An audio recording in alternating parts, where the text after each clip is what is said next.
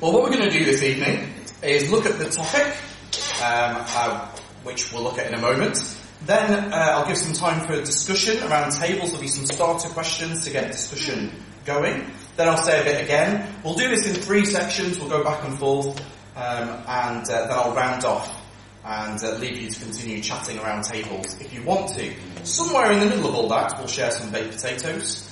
Um, we'll find an appropriate point uh, to stop and do that together. My notepad's frozen.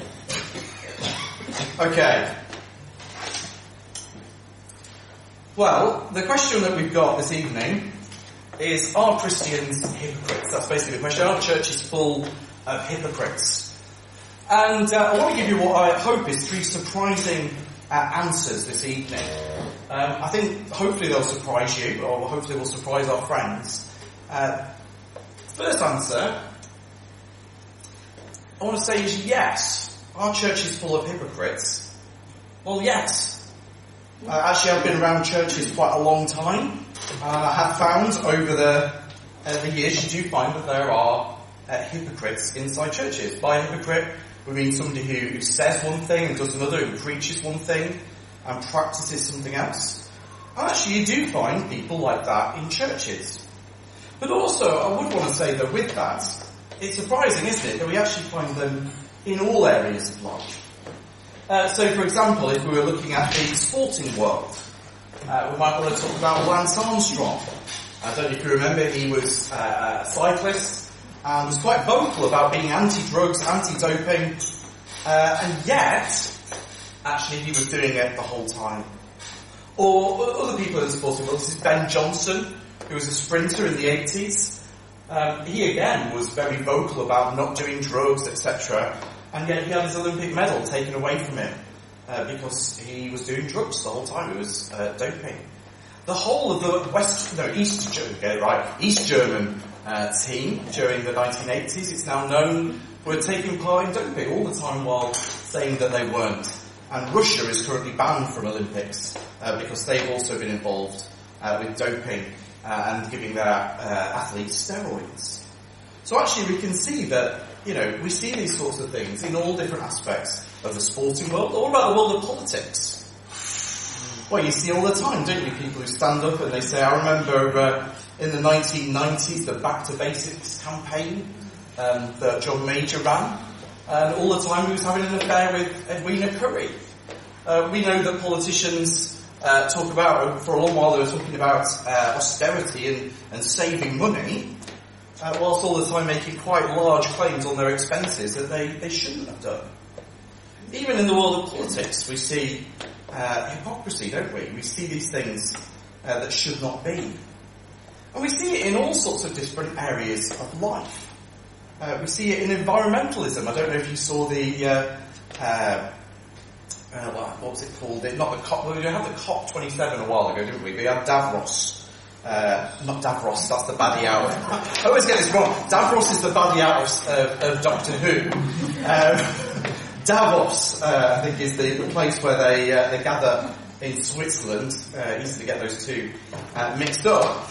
But um, you have 3,000 delegates. Uh, the conclusion was that we need to produce less carbon emissions by travelling less, uh, using electric vehicles and avoiding air travel. Uh, except that many of them, as were filmed, came on private jets um, to that. I saw an interview uh, that week with Bill Gates, who's a big supporter of the agenda, explaining that actually he had one of the largest carbon footprints of anybody in the world. What's the point I'm making there? Our, our, church is full of hypocrites. Well, yes, they are. But then so are all organisations, so are all spheres of life. They're full of hypocrites because they're full of human beings. And human beings, wherever you find them, have a tendency to hypocrisy, in small part or in large. It really came home to me when I became a parent. And suddenly you have to give commands, don't you? You have to actually say things, you know, uh, brush your teeth for two minutes every day. Make sure that your room is tidy. Right? My boys pick me up now. We have a thing in our house. Uh, we, we, during lockdown, we looked at Matthew's Gospel and uh, we talked about, you know, removing the speck out of your own, your plank out of your own eye before you remove the speck out of the others. So now we just shout plank at each other uh, when things like that happen. You know, when we say, no, no, no, you can't have more than one slice of cake, that would be greedy. And then what do I do? Can any of us say that we've lived up to the standards that we hold others to? Can any of us say that we don't do the very things that we disapprove of? I'm always moaning about the traffic in Otley. I don't know if you've had the same moans. It's terrible, isn't it, traffic in Otley? Except that I moan about it while I'm sat in my car in the traffic. I say in the traffic, but actually I am the traffic, aren't I? I'm moaning about how many cars are on the road while sat in a car on the road. It's not irony, it's hypocrisy. And we may not be Lance Armstrong or Bill Gates, but we all have that tendency, don't we? To do away with hypocrisy in the church, in one sense, we'd have to do away with people. Now, religious organisations can be worse for it, as we'll see in our second point, but for now, can we see that this is not a problem that's isolated to one particular group? Actually, all of us can struggle in this area. Now, I've got some discussion questions to go around tables, just to get you chatting. Can you think of any famous examples of hypocrisy? And why do you think hypocrisy is so tempting to people, even though we all claim to hate it? Just, thanks, Mike. So first answer, surprising answer was yes, because we're human beings. And the second one, I'll slightly abbreviate it. Yes, because religious organisations can become hives of hypocrisy. Having said that every area of human life has hypocrites, I don't think it's unfair to say that religious organisations can be worse. Jesus Christ, who Christians follow, preached more vehemently against hypocrisy than any other matter. And churches would do well to remember this, wouldn't we? Jesus hung around with people that would mostly never be seen, uh, seen dead in most of our churches. And he criticised the religious types of his day for their hypocrisy. That's one of the reasons they were so keen on putting him to death. Listen to how he talks to them. This is uh, reading from uh, uh, reading from Matthew. I'll just read it to you. Matthew 25, 23 to 28. Woe to you, scribes and Pharisees, hypocrites! For you tithe mint and dill and cumin, and have neglected the weightier matters of the law, justice and mercy and faithfulness. These you ought to have done without neglecting the others.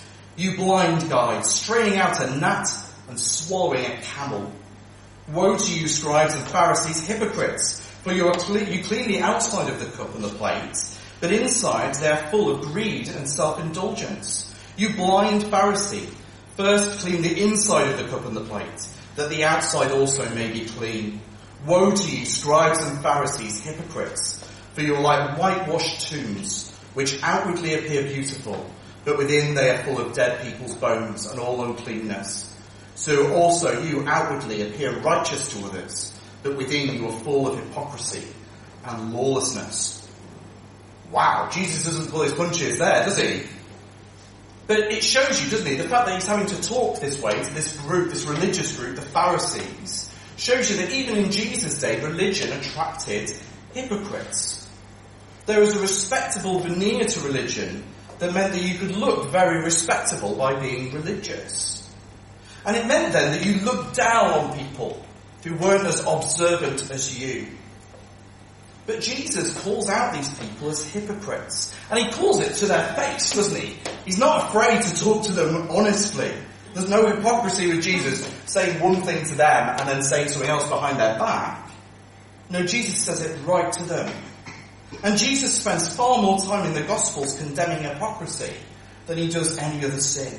The Sermon on the Mount is full of it. If you go back through, it's mentioned four times in four different areas, the idea of hypocrisy, in prayer, in fasting, in giving to charity, in finding fault in others. In many ways, the Sermon on the Mount is directed at the very people that Jesus is speaking to here. And a follower of Jesus, the Apostle Paul, does it later in a letter that he wrote to the community in Rome. It was in the reading that we had just before. Paul here masterfully lures his religious leaders, uh, religious readers, sorry, in listing off all these bad things that these awful, unreligious people do. It's as if he's saying they've got such low standards. They even approve of such things. But then comes the sucker punch. So religious people, you have no excuse before God. You've got higher standards, great. The problem is that you do the same thing. You disapprove of these things, but actually really that just makes you guiltier. Because you know they're wrong, you think they're wrong, and you do them anyway. Higher standards, bigger fall, bigger failure. We're not judged on how high our standards are, says Paul, but what we actually do. And that puts all of us in the same boat. None of us manage to meet even our own standards if we're being brutally honest. All of us fall short, which is where Paul will get to in that very passage. All have sinned and fall short of the glory of God. But however high their standards, God's standards, if you think about it, would be even higher, wouldn't they? But these guys really, they, they're not looking to God's standards. They've got their own rules that they've sort of brought down to themselves. So now they compare themselves with other people. That's what they do. I'm not like those people. I would never do that. Think sometimes people like reading those shocking stories of crime and, and serial killers. Because actually it makes people feel good about themselves. I'm not perfect, but man, I'm not like them. Looking down on others made these Pharisees feel better about themselves. But in both these writings, they were hypocrites. They did the very same things, just in different ways. They weren't murderers, no. But then again, it was the Pharisees really that got Jesus put to death. They allowed a veneer of religion and this respectability to allow them to do the very things that they claimed to hate. So really, they, they were hypocrites within that. So let's uh, have a look at some questions to think about that. Why do you think churches and religious organisation are prone to hypocrisy? I'm sure that we've met hypocrites over the years. Why do people look down on people with lower or different standards of morality? What's okay, guys, do uh, do keep eating. Uh, but we'll move on to the third section. So uh, I'm sure you can multitask and listen and eat at the same time. My uh, notepad is frozen again. But we're going to move on uh, now to the last uh, of our, our, three surprising answers. And uh, the last one that we're going to look at, our church is full of hypocrites. Well, surprising answer number three, there shouldn't be. And we're just going to look, I'm just giving you three reasons why it shouldn't be the case that churches are full of hypocrites. And the first reason is that Jesus didn't want people to be religious. We said that in the second point, religious organisations can uh, be a problem. But Jesus, followers in Jesus' day, were actually criticised for not being religious enough. They were told that they didn't fast enough. That's not when you don't eat food. They were told that they didn't do enough ritual hand washings. They were criticised for not following all the rules and traditions that have become attached to Judaism over the years. And when the early church started to meet, they did away with priests with holy buildings, they met in homes or in hired halls. They did away with animal sacrifices, long prayers, the list goes on. Jesus didn't want his followers to be religious. He wanted them to be real. And much of what we think of as Christianity as a religion has actually been reattached, really, or attached since those days. The priests and the special clothes and the special days and the special places. And those sorts of things can breed the attitudes that we're talking about, pretending to be somebody else. But that was not Jesus' intention. So church, in one sense, should not be a religious place. So that danger is uh, being external. Well, in theory, that should be less, shouldn't it? Because it's about what's going on inside. If we go by what Jesus said. So that's the first reason that actually there shouldn't be. And then second as well, the good news that Christians believe and that we teach includes the fact that we all fail. The Bible teaches that all of us fail, all of us fall short, all of us are, as the Bible puts it, sinners. All of us need forgiveness. All of us need Jesus daily. And to say things like that is really unpopular nowadays. You can't tell people that they're wrong. But what happens if we miss that out of what we talk about at church? Well, the danger is that we all think that we're right. We think that we're supposed to be all right. And then the pressure is to be all right, to look the part, to appear good and moral and holy. But the Bible says that we're not all right. And if we acknowledge that, that all of us are in the same boat, it puts us on a level playing field. Someone once said that Christians are spiritual beggars, showing other beggars where there's bread. That's what we do, beggars showing other beggars where there's bread. Now that might not be very PC to say that we're all beggars, but that mindset will keep us pride, won't it? It's not about being something that we're not, it's about coming to Christ for all that we need. And that will keep us away from hypocrisy. If all of us fail morally, and we acknowledge that properly, then there should be no room for religious hypocrisy because we're doing exactly what we say. We are who we say. So that's another reason why actually churches shouldn't be, because actually the message that we preach says that we're not perfect. And then thirdly, Jesus, the one Christians follow, was no hypocrite. The one that we're actually wanting to be like, the one that we're changing into as Christians, was not a hypocrite. Let me just give you one example. I could give you hundreds. Jesus taught love your enemies. Pray for those who persecute you. Now that is incredibly hard to do, isn't it? To love those who don't love you. But Jesus, when he was hung on the cross by Roman soldiers, said this, Father, forgive them, for they know not what they do. Now that is love for your enemies, isn't it? That is practicing what you preach. I imagine the other people crucified with Jesus at the same time had some words for the Roman soldiers, but I doubt that they would be words of forgiveness as Jesus spoke. Jesus taught his disciples to love and forgive their enemies. And that's just what Jesus did. But more than that, the very act of going to the cross was an act motivated by love for his enemies. Love to the loveless shown. Love for, dare I say it, even people who are hypocrites. The Bible teaches that when Jesus died on the cross, he took on himself the sins of many. All our failures, all our falling short, even our hypocrisies that so displease God. He took them on the cross and he died with them. He died for his enemies to make them his friends. So that what separates us from God could be done away with. Jesus loved his enemies so much that he died for them. So he was no hypocrite. But it means then for us, whoever we are this evening, even if we've been pretending, even if we've been wearing a mask and pretending to be better than we are, there is still hope. There is still a welcome if we will come to Jesus. That doesn't mean hypocrisy is okay, far from it. But it is forgivable. Have you been forgiven? Not just for your hypocrisy, but for all your falling short.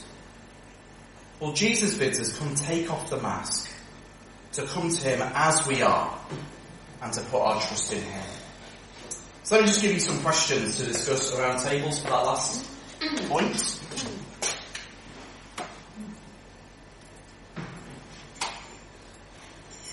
Here we go. Why don't people like to admit that they're in the wrong? First question. And then second, what do you make of the claim that all of us fall into that category?